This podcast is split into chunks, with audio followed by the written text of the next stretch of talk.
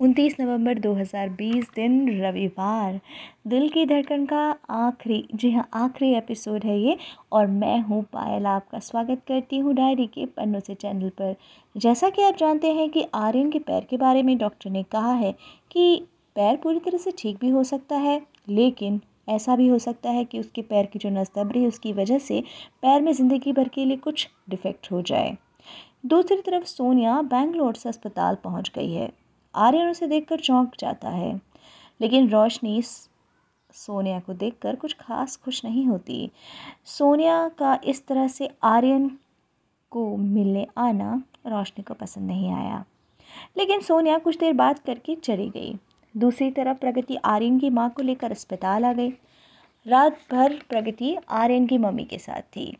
आर्यन की मम्मी को आता देख रोशनी उठ गई और उसने कहा आंटी जी, आप आर्यन के साथ बैठिए, हम लोग बाहर रुकते हैं। प्रगति और रोशनी कमरे से बाहर बैठी हुई थी। प्रगति ने कहा, रोशनी, तुम रात भर यहीं थी। तुम चाय कॉफ़ी क्यों नहीं ले लेती थोड़ा अच्छा लगेगा। रोशनी ने मना कर दिया। प्रगति ने कहा, ऐसा करो, तुम रुको, मैं ही लेकर आती हूँ। आर्यन की मम्मी आर्यन के सर पर हाथ फेरते हुए बोली, बेटा, प्रगति और जतिन ने बहुत मदद की हमारी, और प्रगति तो पूरी रात मेरे साथ थी। बहुत समझदार और सुलझी हुई लड़की है। शायद वो तुम्हें पसंद भी करती है। उसे बहुत चिंता हो रही थी तुम्हारी। आर्यन ने हँसते हुए कहा हाँ माँ, वो बहुत अच्छी लड़की है। ये सारी बातें रोशनी सुन रही थी और तभी प्रगति कॉफ़ी लेकर आ गई। लेकिन रोशनी अपनी नम आँखें छुपाते हुए बोली कि, प्रगति, मैं अपना ज़रा फ़ोन चार्जिंग पे रख कर आती हूँ। लेकिन प्रगति से रोशनी का उदास चेहरा बहुत कुछ कह गया। आर्यन ने देखा कि प्रगति बाहर खड़ी हुई है तो तुरंत उसने प्रगति को अंदर बुलाया।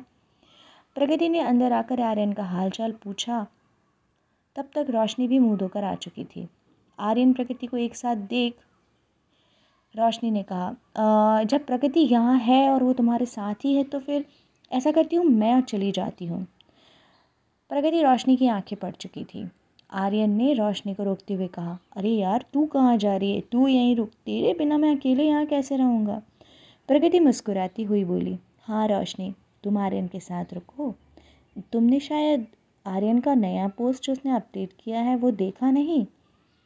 उसने फेसबुक पर तुम्हारी और ख़ुद की फ़ोटो डालकर एक कैप्शन डाला है। ज़रा फ़ोन उठाकर चेक तो करो।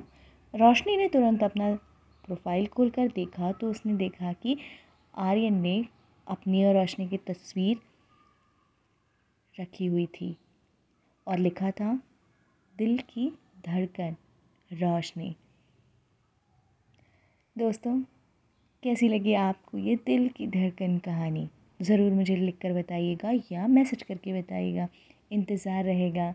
मिलती हूँ एक नई कहानी के साथ। तब तक खुश रहिए इंजॉय कीजिए। Bye.